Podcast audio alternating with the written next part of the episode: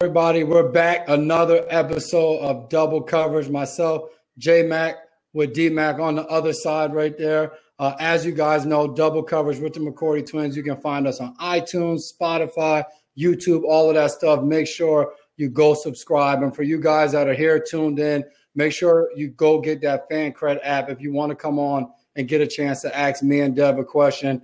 Go to the App Store, download FanCred. Once you get the app, you just got to sign up. Then you go to on air, you'll see the podcast. Then you hit the green uh, button to get in line, and you get a chance to come on and be face to face to face with me and Dev and ask your question.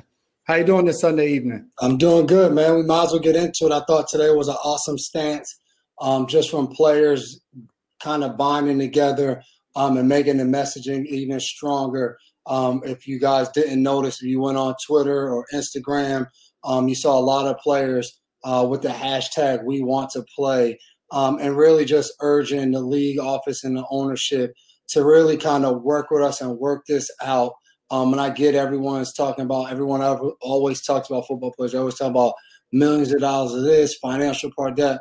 But I think the most important thing for every player right now is our safety. I don't care how much money you have. It doesn't matter if your family member gets sick or uh, a kid gets sick or uh, a grandparent um, or mom or dad. Like that's what guys care about right now um, and what's important to guys. And I think I thought that was just awesome to see so many guys come together um, and really deliver a strong message.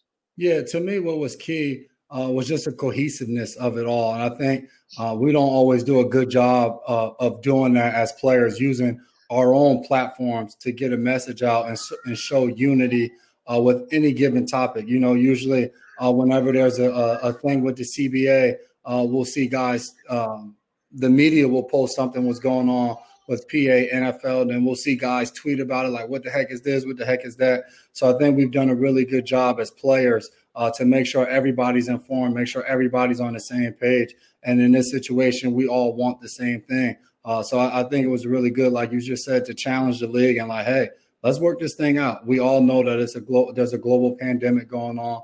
We know that there's going to be risk involved, but let's minimize the risk as much as possible uh, to make the game as safe as possible for us to be able to go back and play. Because I mean, hey, this pandemic has been rough on everybody, and I think um, sports is a way that we can kind of ease uh, the feelings of the stress and anxiety uh, that everybody's going through. For us as players, we get a chance to get out there and do what we love, and for fans, uh, they get to sit down and be able to watch sports that they've watched for so many years that that they love that brings people together that changes the subject gives people an opportunity to just relax and enjoy something and kind of forget about the situation uh, that's at hand. So I, i'm looking forward to us hopefully being able to work this thing out as training camp is rolling around the corner. Um, time is dwindling and it sucks because we knew this was coming but uh, it's crunch time and as we know per cba stuff and any per free agent deals, per uh, franchise tags, per rook, anything that gets done is always comes down to the last minute when there's deadlines involved. So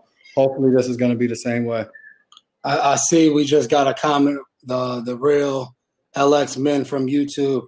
Uh, I don't get the play football but can't swap jerseys part. Uh, also, do you guys read these comments? So obviously he knows we read these comments.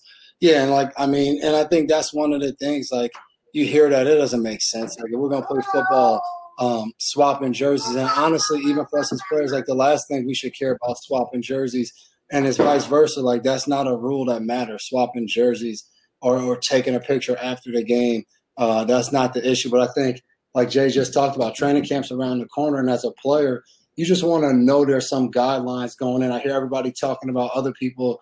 They go to work and, and agree. Like and a lot of guys want to go to work. But I think everyone um, who has gone back to work, they have gone back to work with some guidelines, some do's and don'ts, some things that are a lot different than what they used to be. Um, so I think for us, we got to iron that out because we play a game um, that's different than some other professions where we're asked to be really right on top of each other um, for for practice time. Call it three hours, and, and you know within that three hours at any given moment, it could be a tackling circuit. It can be a blocking circuit. It could be man press where you're right in another man's face and, and you have to compete. So at any given time, we put ourselves in a higher risk than we're used to because we don't usually have to talk about COVID. And, you know, from last year, we've all dealt with call it the flu and different things like that. Um, and we've known how to adjust and handle that. But this right here is just so different um, of how to handle it. So it'll be very interesting to see how things move going forward, especially with some of these rookies having to report back early. Probably the, some of the guys that know the least about what's going on, uh, having to be there is not a great feeling, I would say. Yeah, and that's what's so crazy is because as time is is dwindling, and for a while there, for a few days, you'd see different things where it's just like Houston's rookies have been told that they should report, and it's just like there was something that came out yesterday, like all players are going to report on the 28th, and injured players on the 23rd, and rookies on the 21st. And as as players, I, I, I just we can give the perspective so everybody can understand. As players, that was for a lot of us. That was the first time we've seen these dates you're seeing people uh, in the media post things, but like from a player standpoint, we have no idea when our report date is. What time do we report? What's the process? When we get there, all 90 guys can't report at one o'clock to the stadium. So it's just like, hey, if we all report on the 28th, hey, is it alphabetical order? Is the first 15 guys reporting at this time? hey, or do we got to go up the day before to get tested? Are we reporting that day? Are you getting tested then go home? So it's just it's a it's a bunch of questions, and I think um, from a player standpoint, that's why you're sitting there. You're just like, man, like if if I have these amount of questions right now, of course you don't feel totally secure saying, hey, I'm getting ready to walk in the building right now, and hey, we're on we're on to training camp without an idea of like, hey, these are the things we're going to be doing. This is how things are going to be different.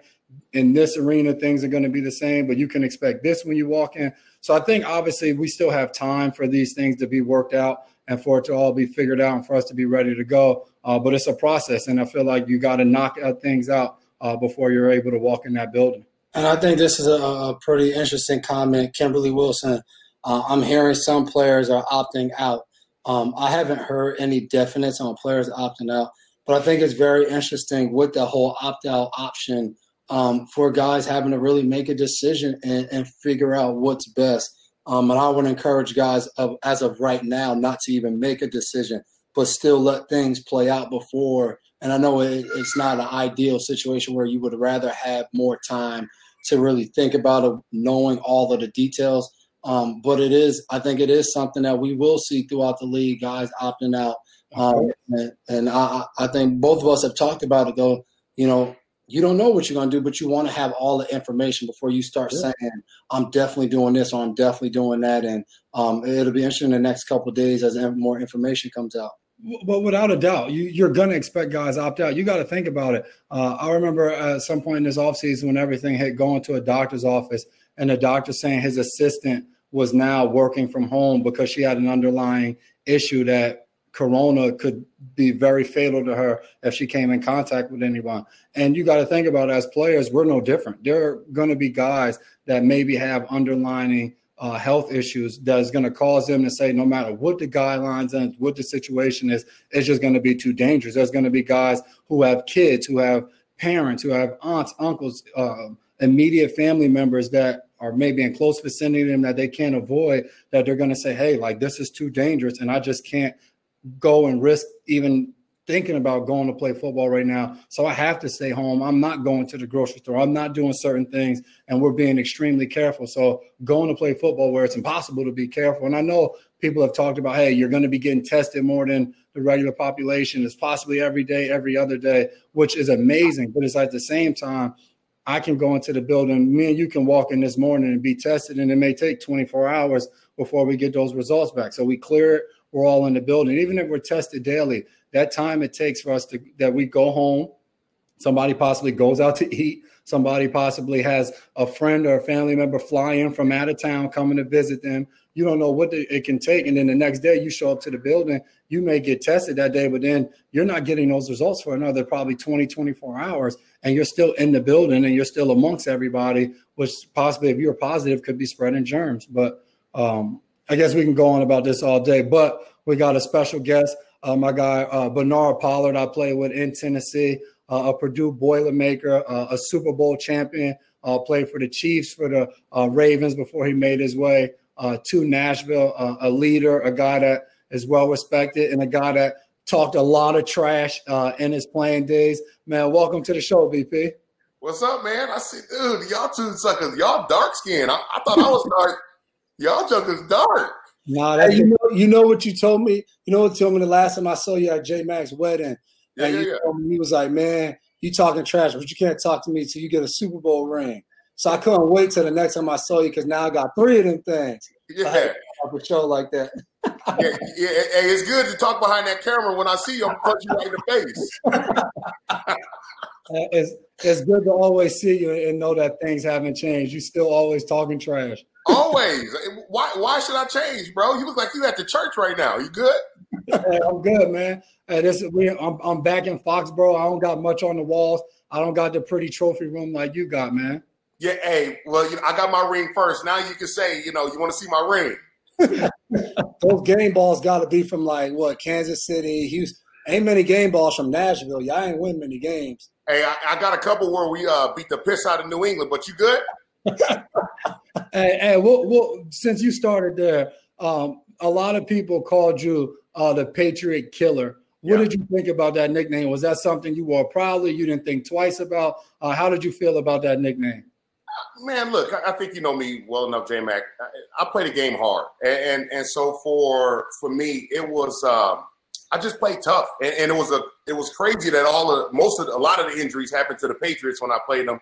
Uh, but I think you know it's it's the team where the fan base is is uh, they're excited about what they do. Uh, they they are excited about the product on the football field. But I think when you look at when I played New England, it was Tom Brady, it was uh, Gronkowski, um, it was Wes Walker, it was uh, well Stevan Ridley was just on the team. But you know, um, you know, I think you know one of those things, man. It's just it, it's tough. And, and I mean, you look at it. I think the Super Bowl was lost because Gronkowski wasn't 100. percent A season was lost because not so much lost, but the playoffs was missed when Matt Cassel had to step in because Brady was down. But you know, I, I think you know they're looking at two two more Super Bowls potentially that the, the organization uh, could have had. No doubt about it. Now, everything going on in 2020, uh, if you were still playing, would you take part in the season this year with everything going on with the COVID 19? I would. Um, I think for me, I, I'm a I'm a entertainer. I I love this game. Um, I I want to play this game, and I think I would potentially, almost for sure, go get a hotel. And I think I said this before on the podcast uh, a week ago. I, I, I mean, I would separate from my family. Um, and and I mean, as much as I love my family, as much as I uh, I want to be around them, uh, they know and understand that Daddy played football for a living. And you know, for us as football players, uh, we got a short window uh, to play this game. So I think that's where you know I, that's the standpoint I'm coming from. Hmm. Um, yes, I, I get it. This is this is serious. People have died. Uh, people are continuing to get sick uh, from this. But um, you know, I, I would definitely play, and and and, and perfectly, uh, we can keep everything right. But I think you know. Uh, when you look at what the NFL is, is doing, we really don't know a lot of what they're trying to do. I know you guys know a little more, uh, still being in the league and being in, uh, a part of those meetings. I just, I think for me, I would, uh, I would hope that they're doing what they can. You can't stop getting infected. You can't stop it. Uh, you can't stop getting sick. But I think what we can do is try to figure out a way to try to minimize, minimize as much as we can. No doubt I about got, it. a, I got a cool question just from your time in the NFL. What was your favorite team to play for, um, and, and kind of why? Like, if you had to give fans a behind the scenes uh, look at a team that you really enjoyed playing for. Uh, you know, my my favorite uh, my favorite team uh, by far is Baltimore. I, I think you know the way my personality. I think my my you know the way that I played, the way that I led. Um, I fit. I was a perfect piece to that puzzle uh, in Baltimore. Obviously, you know we lost to you guys uh, in I think it was 2011 or 2012, uh, but then turned around and spanked that butt in 2000 and uh, going to the Super Bowl 2012 or whatever 2013 season. But I, you know, I, I fit there, and, and and I and I tell a lot of people I was kind of uh, coming out of that lockout uh, when I was with the Texans in 2010 or 2011. I was I, I, was a little leery because I thought my attitude, I thought the way that I played, the way that I approached the game would clash with the Aaron the Ray Lewis, the Haloti Ngata, the Terrell Suggs. But like I said, I was a perfect piece of that puzzle because I mean those dudes are just it, it, it was a jungle in that locker room. It was you know, the way that I thought, the way that we fought, you know, we we fought for each other. We had each other's back at all times. And like I said, it, it, couldn't have been any, any better, uh, you know, for me in that situation. That was probably the best team uh, that I, have been on. Man. Uh, what what would you say is your favorite NFL memory? Unless take out your Kansas City time during Hard Knocks, where you're doing splits in the locker room, you're twinkle toes, and doing all that dancing. I, I know that when you got to Tennessee, you said that was one of your favorites. But we, I mean, matter of fact, explain to the people what what was going on Hard Knocks. I guess that was when you first was in the league, so that had to be what 2002 or something like that. Bro, bro, I ain't that old, bro. Are You serious, dog? And, keep on, sucker. That's why y'all suckers ain't got no hair. I got a little bit. I'm still rolling. But uh, no, it was it was 2008. It was actually uh, going. It was yeah 2007. I'm sorry, going into my second year, and uh, Hard Knocks was with us.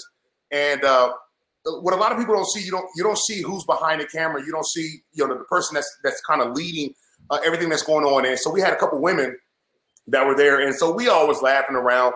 We came. Um, we finished with like a meeting and we had a little break, a little downtime or whatever. So we were clowning around the locker room. And so we all were kind of talking about, okay, well, what would you do if you weren't a football player? You know, if football ended today, what would you go do? And and and so me, I'm a fool anyways. I was just like, I, I would definitely be a male stripper. Um, you know, I, I, had to go strip and, and and you know do what I got to do to provide for the family.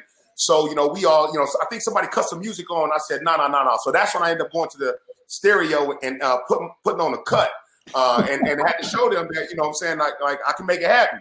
And I still can make it happen at 35 years old. I, I you know, I still can drop down, do the splits. I still can dance. I'm, I'm from the 260 and we and we dance. Yeah. Go look at up. Hard Knocks 2007 uh, eight season, Kansas City. Bernard Pollard dancing. Go check that out. You'll get a good laugh. Uh, we, got, we, we got a good question. Somebody said any tips for any young DBs, and I think that throws us right into the next part. Um, I guess you could give some tips and then tell people what you're doing now and how you're kind of paying forward the knowledge and, and what you've experienced in the NFL to young DBs. You know, D, I think, you know, when, when we look at the game of football, you know, as I watch be, being done and, and, retired, as I watch football um, now, I, I, just, I see, you know, there's not as much communication. I, I see younger and younger players uh, that are out there having to play because – the veterans are just, you know, so many teams, they want those young players because one, you know, it's less money. And then two, you know, they, they're trying to get rid of those veteran guys uh, from uh, the squads or whatever. But, I, you know, I, when I watch it, I just watch uh, – I'm, I'm, a big I'm a big communicator. I'm a, I'm a big person and in, in talking about things pre-snap and and and how do you figure out formations and how can we watch film and J Mac knows this man as far as staying and studying and understanding the pass game and and what you're doing on third and fourth down and, and just things like that. Uh, so I think you know that's one of the biggest things I see uh, as I watch the game of football today. So for a lot of young DBs, I think my tip would be stay and watch film. You know, do do what you need to do to be the best that you can be. Um, this is a passing lead, and and so you know you've got to understand route combination. You have you have to understand uh, the cadence of the quarterback. You got to understand those linemen for the safeties. You know, as far as what those hands look like uh, when they're pass setting or run blocking. It's been a lot of pass setting because, like I said, we're dealing with a passing lead. But understanding, you know, where re- receivers line up, are they inverted? You know, uh, if a guy is out of position, if his if his feet not looking right, you know, this guy might end up running the speedo. I know I say speedo a lot, and J Mac was just like, "What the crap is that?" But you know, for, for me, I, I just thinking, you know, given those, you know, as especially as I train now, I, I, train guys to understand all of that. I speak that verbiage as I train them so they understand when they go to a team, they're automatically talking football ver- verbiage and not just saying, okay, well, he ran up there and went like that. Mm-hmm. Well, no, I don't know what that means. Mm-hmm. You need to you need to ex- talk about the route, articulate what's going on, so everybody in the defensive room, uh, your coaches understand all of that. No doubt about it. And um, while you were playing, you already said Baltimore was the best team. You enjoyed that the most. Out of your teams, was there one team where you were just like, hey, if I had to do it over again, never would have wanted to play there. Just wasn't the experience I was looking forward to. Because a lot of times we don't get a chance. That's kind of our locker room talk or group text message. And I'm not telling you to air anybody out or anything like that. But it wasn't. Was there any situation where just like, man, that was just a bad situation? Basically, basically like the Cleveland year. For me, it was Cleveland. I say that all the time. Year nine for me didn't exist. Like that was the year to get healthy. Like that was just I would never do that again. Right. I, you know, I, I, think you know this. I, I, think you know. For me, one of the best things for me is is the, the, the friendships and the camaraderie that that I, have built with with you guys. You know, with you know, still off that team. I talk with you and uh, talk with Mike and and maybe a couple other guys. But I think Tennessee would be the team that uh, you know. For, I thought that this it would be a little different. And I was a little pissed off because when I went to Tennessee, I was supposed to sign with Indianapolis. Well, uh, Baltimore held my rights, so I wasn't able to. Uh, when when they cut when they released me, they did not sign the papers and, and allow me to go ahead. And I had a flight to Indianapolis with Chuck Pagano. I was going. He was the head coach, and he was going to bring me in. He was my DB coach in Baltimore, and. Um, they held my rights. Me and John Harbaugh had a, a, a difference or whatever uh, in opinions and everything else. So, you know, they held my rights. So they ended up signing uh, uh, the kid on steroids, the safety off steroids, uh, uh, Landry. Um, yeah. Oh, yeah. Hey, bro. Look, I ain't ashamed. If that sucker got a, hey, if he want to see me, I see him and his brother. But nevertheless, bro. Uh, yeah, they ended up signing that sucker. It didn't pan out. Uh, but I ended up going to Tennessee, man. And and I, I think you know it was I had to sign with them because it was so late, especially for veteran guys. Yeah. You know, when, when it's late in free agency period, you got to go with the team that you know is showing you the interest. And it for for me, it was Tennessee. But when I got there, it was just a little different, man. The culture um, you know, and J Mac, not to talk about it or, or, or to, you know, whatever, because you're a Super Bowl champion now, you understand what that winning culture looks like. But, you know, when you're used to going home, uh, vacations are planned in December. You know, you're not going anywhere after, uh, you know, after the last game of the season. Um, when it comes down to uh, the facility, and, and, and, I had to argue, I think you un- noticed, I had to argue for a steam room and a sauna when I was in Tennessee. You know, they didn't understand, like, they just wanted to go buy a corporate building and they just put an organization there. Well, no, you gotta you have to you have to provide these guys with a way that winning culture. So that steam room, that sauna, the right wet room, the right uh, right weight room. I walked into Tennessee, y'all had bands everywhere, and I'm like, what the freak is that? How you getting stronger? How you you know injury prevention and everything else? So you know nothing against you know them, but it was awful. I think they're trying to turn the corner now, but they're still pretty bad. Um, so it'll be all right.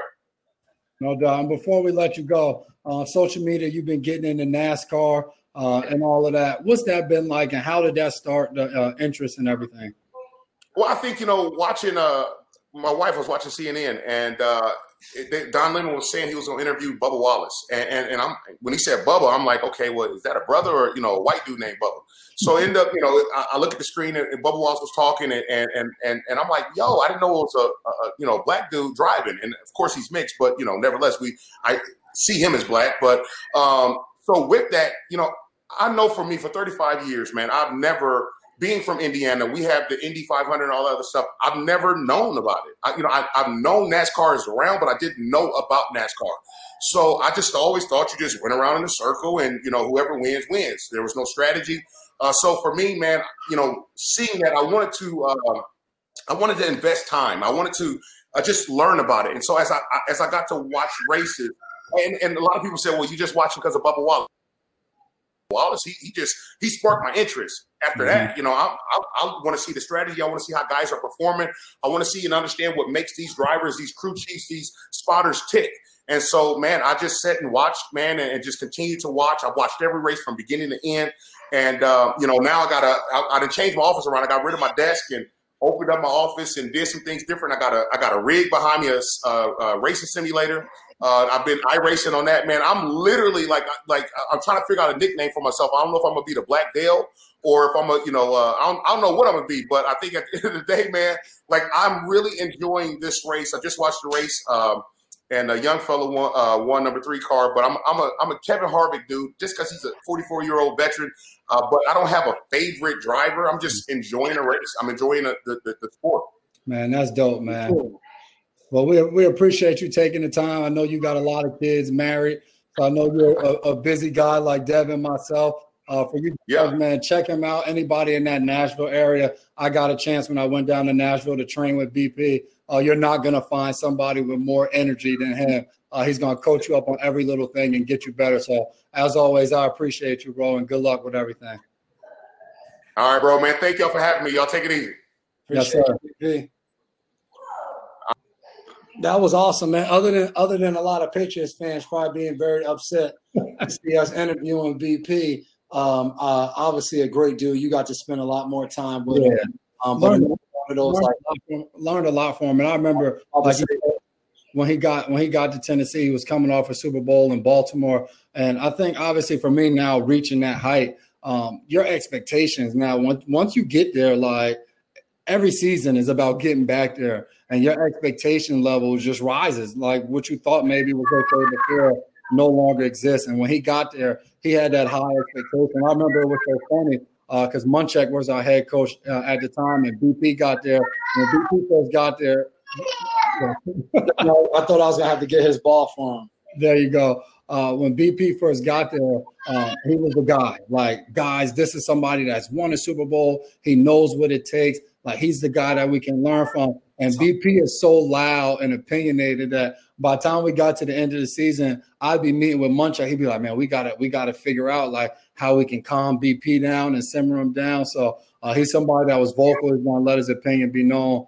Uh, before we get any further for you guys, make sure FanCred app, go download the app, log in. Once you do all that, you get a chance on air button, the green button. You get a chance to come on air and uh, be able to ask uh, me and Dev uh, any question uh, that you like. And I already see there's been uh, quite a few questions going as we were talking uh, to BP. So let's see if we can uh, knock some somebody, of those things out. I can't stand them. I got I got to go get that ball. You can handle it while I'm going answering questions. The basketball game stopped because he lost the ball. Yeah, you got to tell them you off dad duty when it's time uh, for the podcast. Um, how does a, a sport backed by that much money not have the answers for their employees? a question many people want answers to, but hey, it is what it is. Uh, let's see. Uh, Alejandro, Patriots fan club, Costa Rica. Do you know anything about the Oakley helmets? Helmets have you received and assessed them? Oh, wow, good question. No, we haven't received the Oakley helmets. Uh, from what I've read on Twitter from the beat reporters and different stuff, like you guys have probably seen, um, they said those are going to be available for us throughout training camp uh, to be able to try out. So, I mean, I have every intention on trying it out. I have no idea what it's like, um, but something that is going to help um, with everything going on with the virus. I see no reason not to at least try it um, and, to, and, to, see if it's something that works. I'll be rocking it all training camp. Yeah, yeah, for sure. So, uh, what we got here? That has to be a classic moment right there me turning around, going getting the basketball from under the couch. I wasn't even watching you. I must have missed it. Yeah, it's pretty cool though. Pretty cool, I must say. Uh, we actually got Mason coming up next on the fan line. We got Mason. Uh, Marion says she's not feeling confident it'll be a season. Uh, we're hoping that that's not the case. Mason, Yo, Mama, we made it.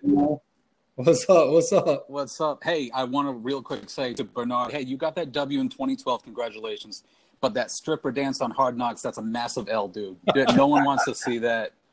No, you shouldn't hey, have done that. Him. We killed him in the locker room when he first got to Tennessee about that was brutal. Uh, but hey, I appreciate it.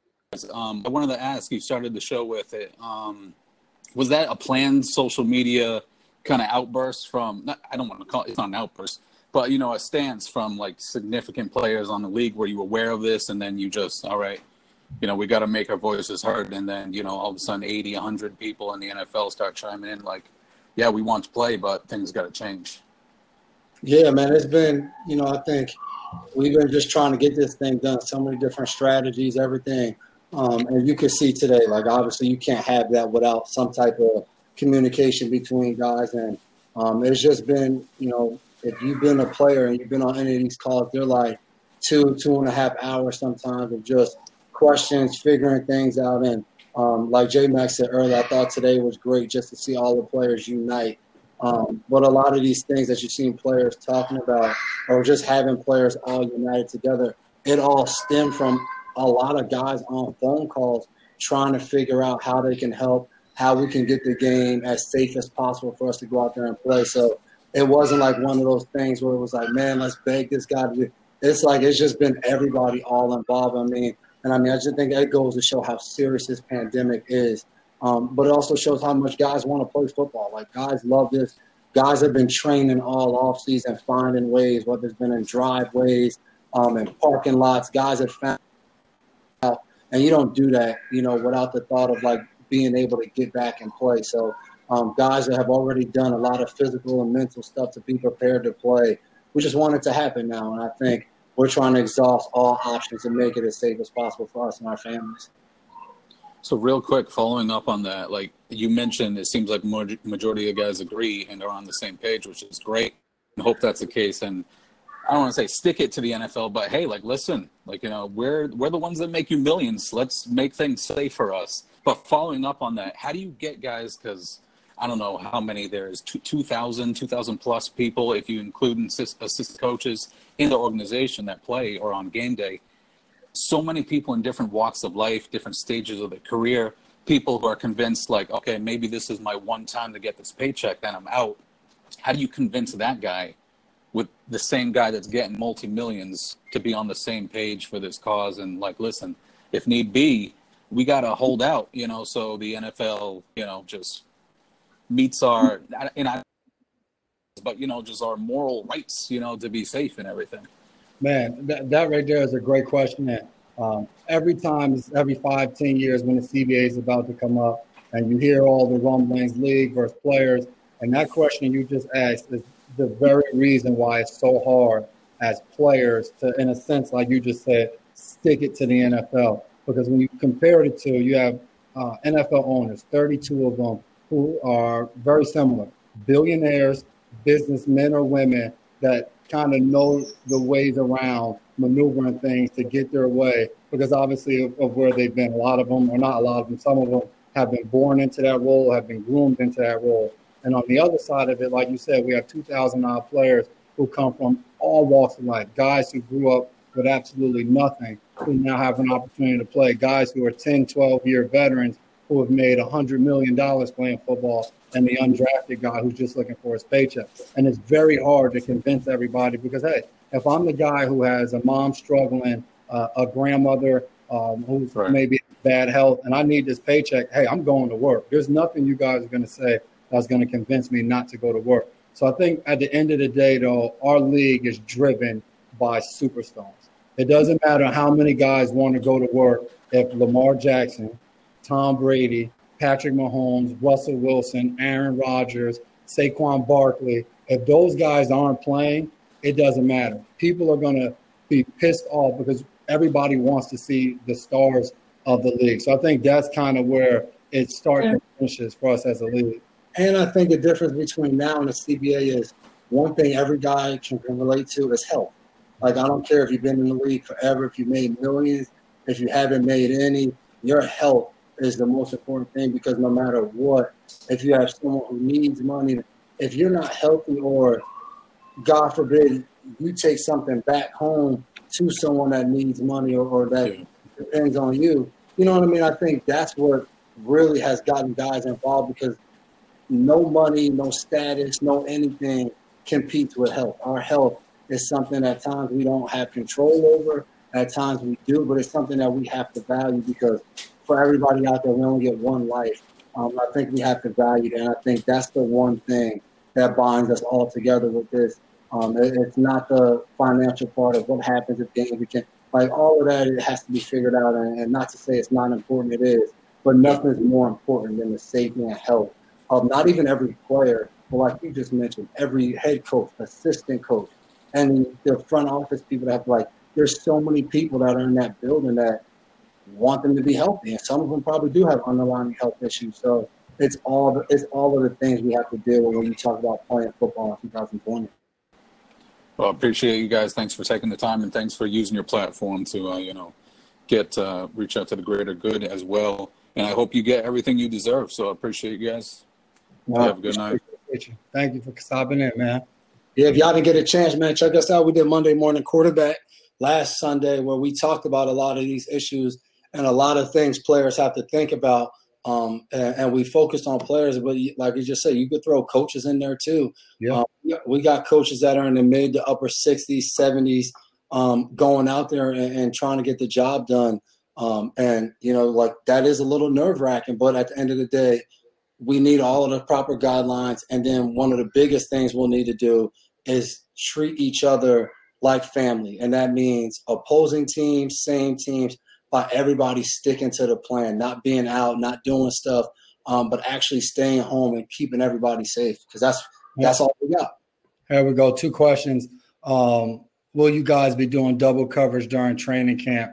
Uh, nah. Um, once and if I guess training camp starts, uh, we'll be all in on camp, uh, focused uh, there. Uh, won't be uh, won't be able to get to the podcast. And but we'll be back. We'll be back. We'll be back post training camp. Here's a good one. Do you get fined? I'll let Dev answer this. Do you get fined if you don't show up for training camp? Uh, I believe it is forty thousand dollars a day if you don't show up for training camp. So uh, that, that adds up in a hurry, one would say.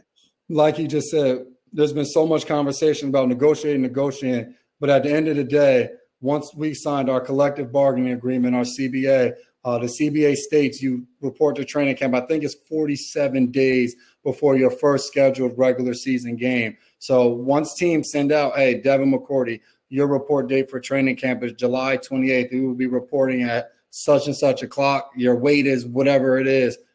You don't report that day, and you don't report the next day, and the next day, and the next day. You're contractually obligated to report to training camp. So it will be up to the team. They don't have to find you, but they can, per our CBA, fine you. And like Dev said, uh, it's I think, I think now with the new CBA, you have to get fined. Yes. Different than the last one. Yeah, I don't know how high the number is, but it's extremely high. So um, most likely guys will be showing up. Uh, we, we, had, we, had, a question. If training camp starts, you think it'll be open to the public? I do not think so. Yeah. might already came out. Um, how will your mindset change? Austin on Facebook, how will your mindset change uh, without fans if no fans are allowed? It won't. You just you got to play. I think I think that will be something that'd be more of an adjustment. Like no one knows how to handle playing without fans. You've been playing in front of fans your whole life. Like it's very rare. I mean, unless you just grew up in a town where like no one cared about football. But even like at least your mom and dad, like you usually always has somebody in the stand. So um, I think that will really be preparation. I'm sure coaches will try to think of something. But overall, I think each guy will have to adjust to that um, of playing with no fans and bringing your own energy. A phrase that you hear a lot when we go on the road um, you'll probably hear a lot just all the time if the whole season's played with no fans. But it seems like a lot of teams have said, depending on what state rules are, they've already like taken down capacity like twenty or something percent. Mm-hmm. So it'll be yeah, it'll be interesting. We got Frank uh, coming up next uh, on the fan line. Got Frank um, coming up next on the fan line. People talked about players streaming from the locker room. Oh, that won't be us. Frank, what's up, man? Hey, how you guys doing? Good, man. Good to see you again. Hey, likewise, man. Uh, not often I get weekends off like this, so it's pretty cool. Um, hey, so um, you guys are trolling us pretty hard with the Bernard Pollard thing, bro. I mean, that's, that's one of J Max. That's one of J Max good friends, man. Yeah, my guy, and like he said, he's he's an entertainer. So mm. I got him on here. He's always fun to talk to. Uh, he didn't entertain me for a couple of years, man. Y'all should have Lane Johnson on and talk about fun too. nah, I'm just kidding. We gotta, um, gotta build that connection. I don't know though. That that'll be Patriots fans will love that one.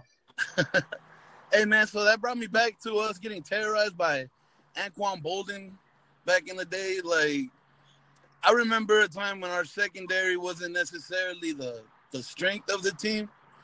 Um, um now I remember, I remember, those times too. Yeah, man, we had Julian out there, and I mean now our secondary is really cool. So, I mean, we talked about a little bit last weekend about when we got Aqib Talib.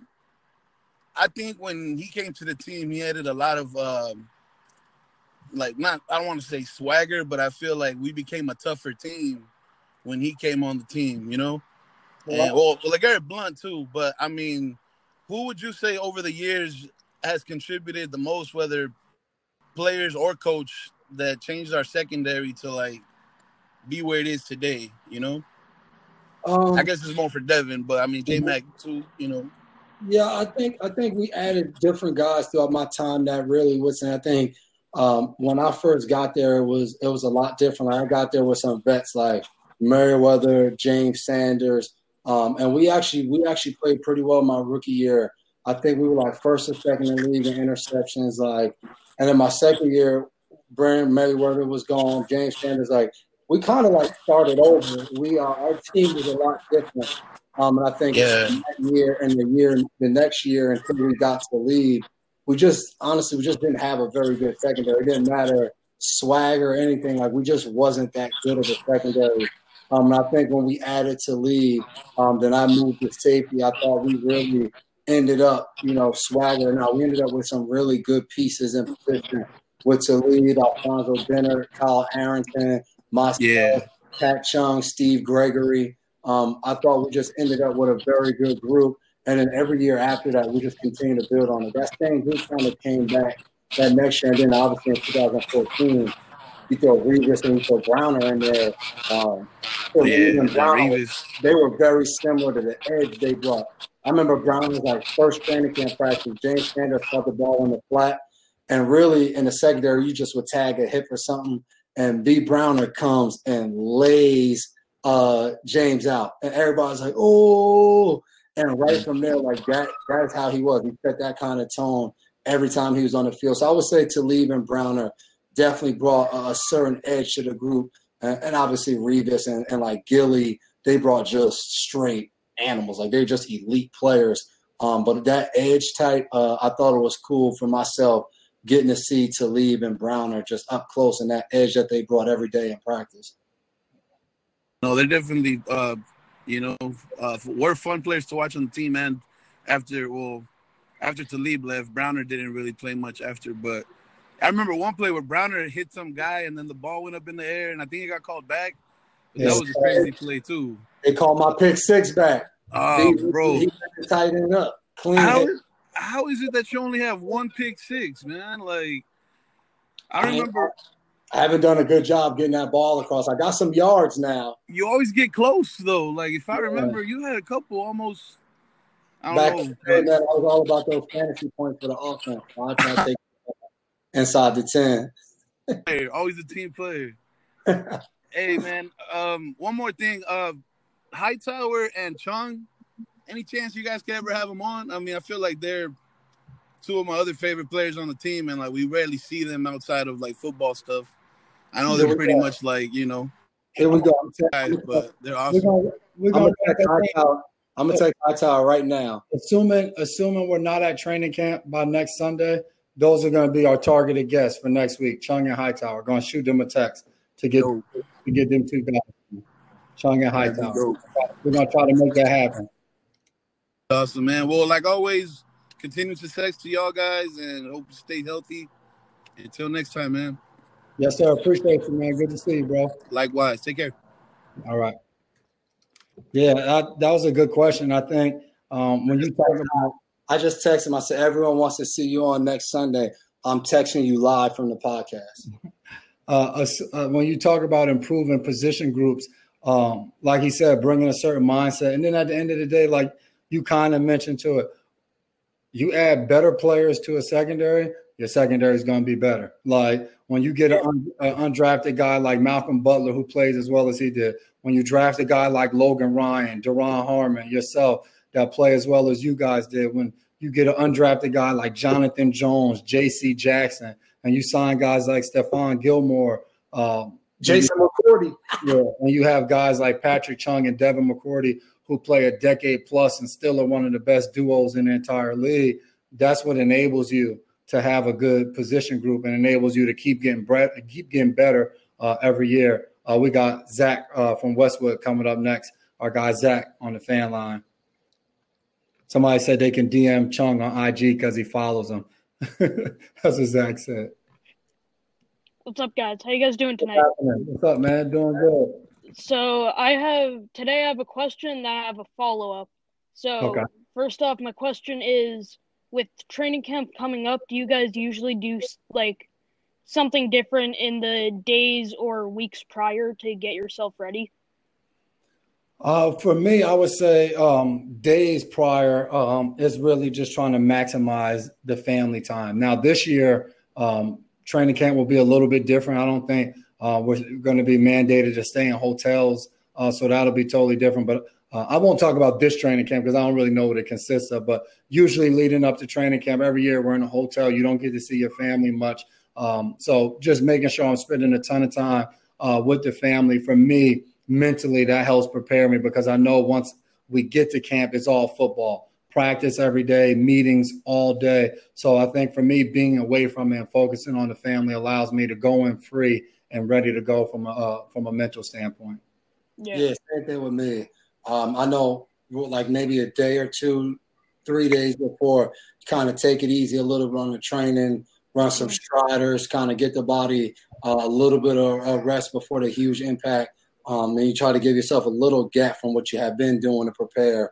Um, but then, just like J Max said, spending time with the family um, and really mentally getting in to try to go play your best football every year in training camp. You know, I always feel like it's an opportunity to go earn your spot on the team. Like I know people always, you'll see all of these like roster breakdown 1.0, 2.0, 3.0 of, of the final roster. Um, and they'll have these training camp locks. But especially as you get older, you want to try to perform your best each time you step on the field because you know time's ticking and, and you don't know when your last opportunity to play is going to be. Um, so mentally, yeah. I try to really lock in on playing my best football. Awesome. And then my follow up is with it with training camp probably not going to be public this year. Uh, what are some ways you guys are going to be able to sneak me in? Listen, I've been going ten day or ten years every day. I don't want to break my streak. Dang. Dang, that's rough. Um, well, let us let us get there first and figure out the lay of the land uh, right now because we don't even know the protocols. Once give us a few days to get there and see how they're doing it, and we got to find a way to get you through one of them gates, man. You may just have to sit All up right. in a tree or something, though. hey, I'm okay with that as long as I get in. There you go. We'll try to. We'll, we got to figure out how to make it work, man. Awesome. Thank you, guys. No have a great night. Man, appreciate that. I'm breaking news. Let me see. Let me see if this will work. Okay. Can you see that? Anything for you, Dev. Write it down. We got high on the podcast next week.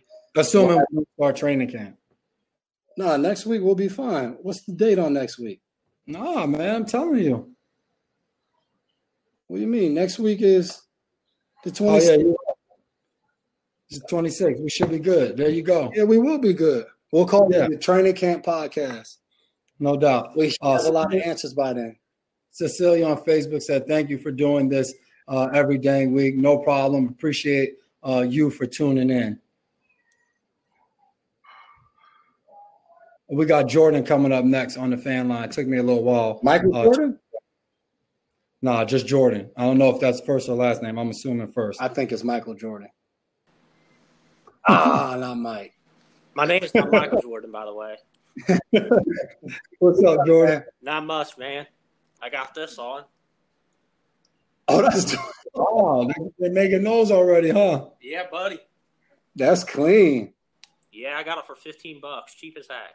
That's not bad at all. That's my type of T-shirt. They there sell every hey, they sell everything on Amazon. Yep, very hey. true. That look like good material too. I got a question though. What's up? Is there any explanation on the Malcolm Butler Super Bowl thing? Man, I probably answered this question so many times, and there has never been an explanation to exactly uh, why he didn't play.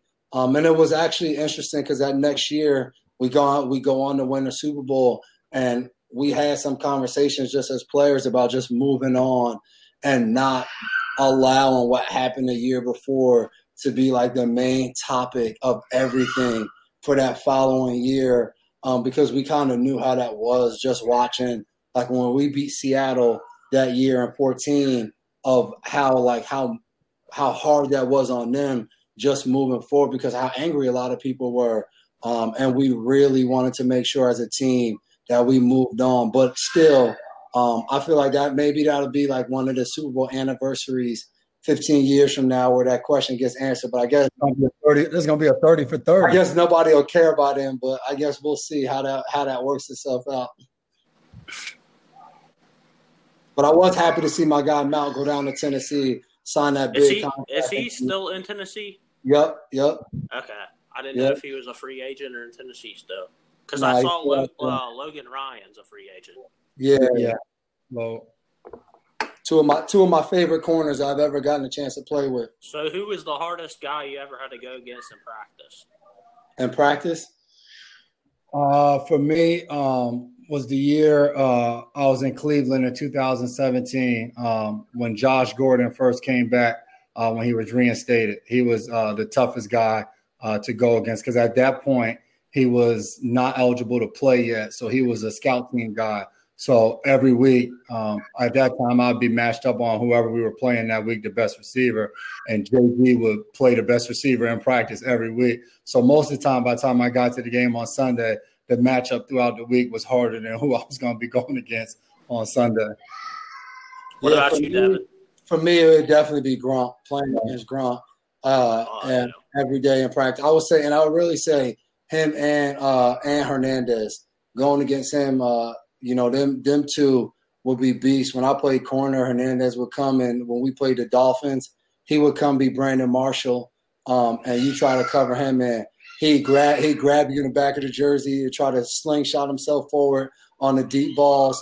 Could run great routes, was strong and physical, and then obviously Gronk same way, physical. And then each year Gronk got better at route running, so he was so hard to cover in practice because he'd throw you or he starts to be able to run up on your toes and break away. So those were two two of the hardest guys I've ever had to cover in practice. I'm going to end it with this. Gronk looks like he's lost about 20 pounds. He does. He does. He he looks slim and trim. Um, I guess some of that has to do too with that Tampa sun. That's no joke being out there training. So uh, it'll be it'll be good to see my guy back on the field. Um, and, and, hopefully in 21 we'll get an opportunity to play against those guys uh, have some fun. No doubt about it. They come to Foxborough. I, I, I, don't know for sure. I think someone's okay. told me that. Right. It'd be cool to give them the, the, type of ceremony they deserve too, and then hopefully beat up on them. hopefully Brady throws three picks that game. hopefully, hopefully at least one of them to me. there hey, you go. Hey, maybe maybe both of you guys will get pick six that game. Appreciate right, you, man. Thanks for having me. No, no definitely.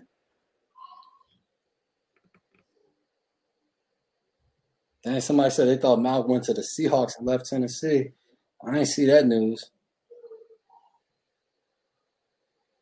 Yeah, no, I definitely. I I, well, I haven't been on, social media today, so I don't know if that broke today. But as far as I know, that is not that is not the case. What you got? What you I'm got mad. left? With I'm mad that I wanted to go get ice cream today, but the time snuck up on us for National uh, Ice Cream Day. That's another. I said to my wife today, like, who creates these national days? I feel like every time I turn around, it's like it's like National Dog Day, National. I feel like there's multiple National Siblings Day within a year. Like it's like Nas- National Vegetable Day. Now, like, who comes up with these things? I mean, I don't get it. Can we do like National like Twin Day? We, there, there is a Twin Day that exists, huh? Yeah. Let's. Well, on that day we should release a podcast and maybe everybody should watch it because it's Twin Day or something. Or we just have a bunch of twins twins on. That'd be we got uh we got Ben coming up next on the fan line. August uh hold on, takes place for oh, it's a whole weekend. The seven August seventh to the 9th. Where? I think in Ohio. Ben, what's up, man? Not much. Um, just wanted to uh, check in, see how you guys were doing. Um, did you guys ever get the chance to see the uh, roundtable with Odell Beckham, Cam Newton, Victor Cruz. Um, this that was released this past week. Nah, I saw like a snippet uh, from somebody has sent me um, uh, with Cam with Cam talking, uh, uh, but that was it. I didn't see the the uh, entire thing. My favorite part was Cam was like, "You're getting a ticked off dog." Yeah, I saw that part. On me, that team passed on me. Yeah, man, it's uh I think that's the fun part about um, just being athletes. Like sometimes people don't realize like guys are human. Like you're you're just like everybody else. So um, he should definitely he's fueled. He's ready to go. That's what it seems like. So um, we're all of us are the same. I think if anybody you know if you're working at a job and they decide to let you go, you're gonna be pissed off. You're gonna want to prove people wrong. Um, so I think it's the same situation. But I think for fans, nothing's cooler than turning on and seeing a round table, and you got Cam Newton, Odell Beckham, Victor Cruz, like three other premier players uh, when Victor Cruz was playing, obviously. But all three of those guys at a time were, you know, the dominant guy at their position. Um, you know, and I, I, think that's cool as a fan because I know even as a competitor and I play against these guys uh, to watch those guys just talk about different incidents and talk about their past and, and how they are, how they got to where they are now um, I think that's pretty cool. So I know a lot of people probably thoroughly enjoyed that. No doubt. And uh, question for Dev. Dev, did you get the chance to sack Tom uh, at all during a practice in your career? Sack him? Now you don't. You, I mean, quarterback. All of the sack, but whenever I got close, whenever I had a chance to come next to Tom, I, if this was Tom, I was by about five yards away, and I just run full speed and yell sack. No, Never get you don't close to Tom. Quarterback, and when it's Tom, you don't even come you close. Extra four yards of making sure you stay away. You'll get cut. You do something like that. Um, then my next question was uh, for both of you. Um, I know the tweets came out today regarding the player safety and calls and like that. Um, now, do you think the coaches are going to say other stuff like put that online as well? Uh, I'm not sure um, what the coaches will do. Um, I'm, I'm, sure for them as well, like Dev said earlier, um, they want everything to be as safe as possible as well because uh, second to the players actually being out there tackling, blocking, and uh, and competing against each other. Coaches are right out there as well. Uh, they're on the sideline, right in the midst of, and that's not only coaches, that's trainers, that's equipment people, that's football operations people. There are a lot of people that are going to be in close proximity uh, throughout all of this. So everybody that enters our building uh, for a football standpoint during the course of a season, I think uh, everybody's very concerned and wanting to know exactly how everything's going to transpire. I think as players, we actually we just have a unique thing because we all have the following and the platform uh, to be able to come out with one message. For coaches, it's a little different because right now it's not like there are media sessions, there's not press conferences. Uh, so I think they're kind of behind the scenes trying to work through this thing and, and figure it all out. Thank you, guys. Appreciate you, Ben. Check. Yeah, appreciate you.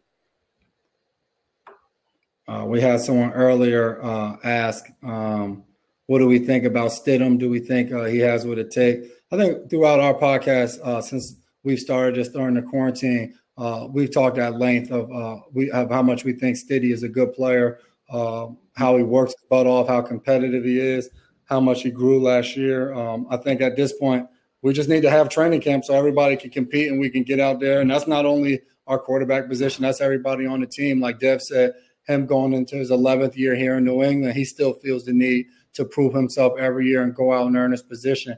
And is no different from uh, any other player uh, on the roster. A couple more questions, Greg, on YouTube. Do you think this is the most competitive AFC you've played in? Um, it has a chance to be. I mean, we haven't played in it yet. Um, it's a lot of good football teams in AFC. Um, but every year, you know, no year is easy to yeah. the AFC championship or to a Super Bowl. So, um, but you know, I, I would be I'd be lying if I said this wasn't a really competitive AFC. Um, where you know I think for us as a team, we're in it just trying to survive. We're going to be out there competing our butts off and seeing where we rank. But there's a lot of good football teams, um, and I think that's exciting to know you're going to have an opportunity to see how you stack up against these teams uh, when you get the opportunity. So um, I, am excited to see how it all turns out.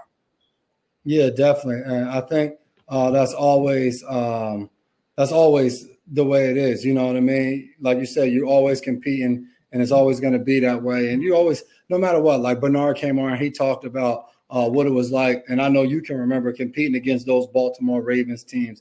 And like my guy Frank said, and he talked about Anquan Boldin, Like there's always players and teams throughout the course of your career where it was just like, man, I remember how much of a dogfight these games were and all of that. So um, yeah, uh, to end the show. We got a few more minutes. We got one more guest on the fan line. We're going to bring Marcus on. Uh, we got a few more minutes before we uh, jump off this thing. So let's uh, bring Marcus on to close out uh, this thing.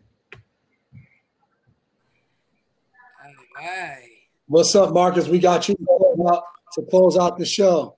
I love it. I, you guys are awesome. Appreciate you, man. Appreciate yeah, um, yeah.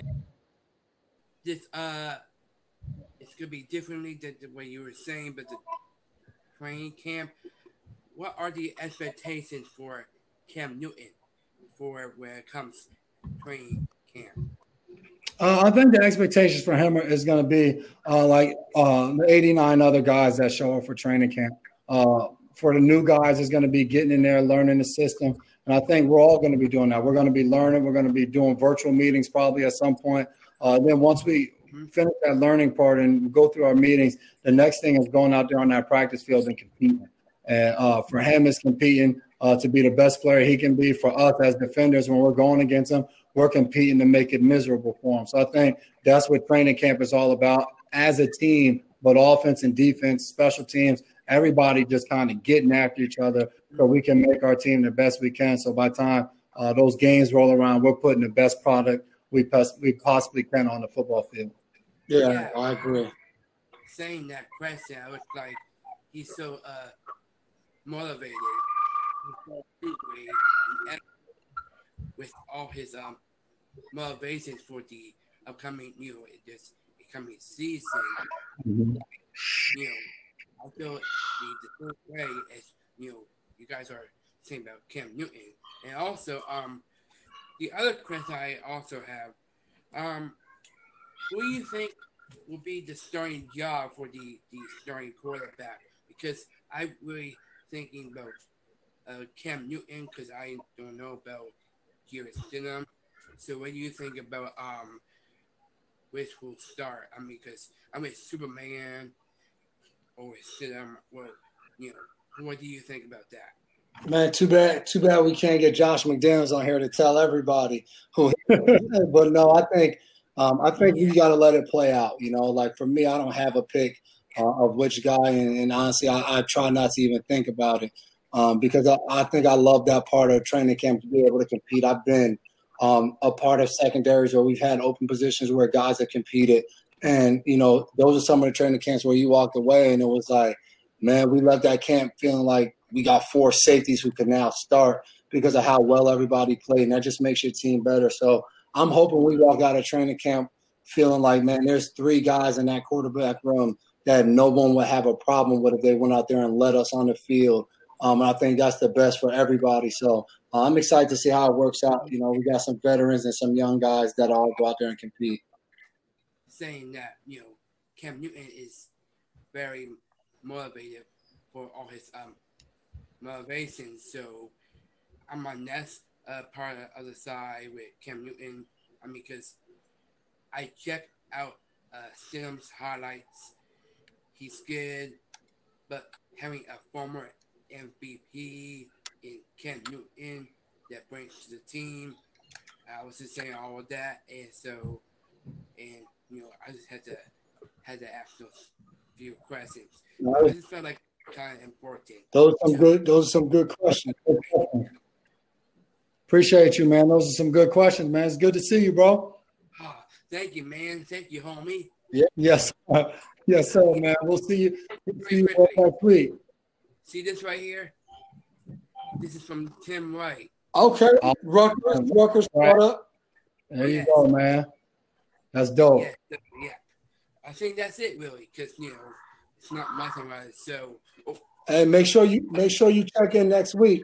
We got high. I, I text Hightower. Hightower coming on. He's coming yes. on next week. Check in. Stay healthy, and we'll see you next week, man. Yeah. All right. All right. Here you go. This is kind of, before we get out of here. I haven't seen there's so many people ask the same question. Austin Johnson said best experience uh, with Coach B, and someone said I read an article today. The past players and coaches were saying Belichick is actually really funny um, in a football setting. Do you guys agree? And then can you guys tell us a funny Belichick story that not many fans would know? Brandon and Sarah uh, both said that on Facebook. So I think um, I think obviously uh, what you heard from past players and coaches is true. Uh, Bill is definitely funny once he gets rolling um, with the jokes and the, the, kind of dry sense of humor. Um, no Belichick story, but I can't wait till we get back in this building and we can all talk about this five dollar foot long subway commercial set that we all saw Bill on. Um, and he had on his same he had on his same coaching sneakers from the facility when you see. Uh, so I, I, am very excited uh, to see. I, am I'm going to go out on a limb and say Jules probably brings it up first, uh, but I'm I'm excited to see. Are we going to get Are we going to get free Subway for the year? Like, is that going to be what happens? Like, do we get that? Subway makes a, a great chocolate chip cookie, as I believe when I used to eat there all the time. So I'm excited to see what comes of this. Like, was he selfish and just worked out a deal just for himself? or did he put the team first and bring weight to everybody? So we'll see how it works out. Maybe COVID COVID uh, meals and Subway for now on. I don't know. We'll talk to Ted. We'll talk to Bill and get that figured out. So, is, is that your is that your message for today? Because that was that was a great way for me to go ahead and end this thing. I don't know if you had something else, but if not, like, I mean, that was a great way to end it. But um, I do have, you know what I mean. I, I just think um, I think with everything going on, I know probably a lot of people have spent a lot of time on hard decisions and decision making, um, and whatever you rely on for those decisions. If you meditate, if you pray, um, just to sometimes realize a decision that you think you're gonna make and you're at peace and you get this sense of peace. Sometimes that is the sign that you have been given whatever it is you look to, that might be a sign that you do have a feeling of peace making that decision and choosing option A or B or whatever it is that you're deciding to do. And you might want this aha moment where someone comes down from the sky or something happens that makes the decision seem like it's very easy.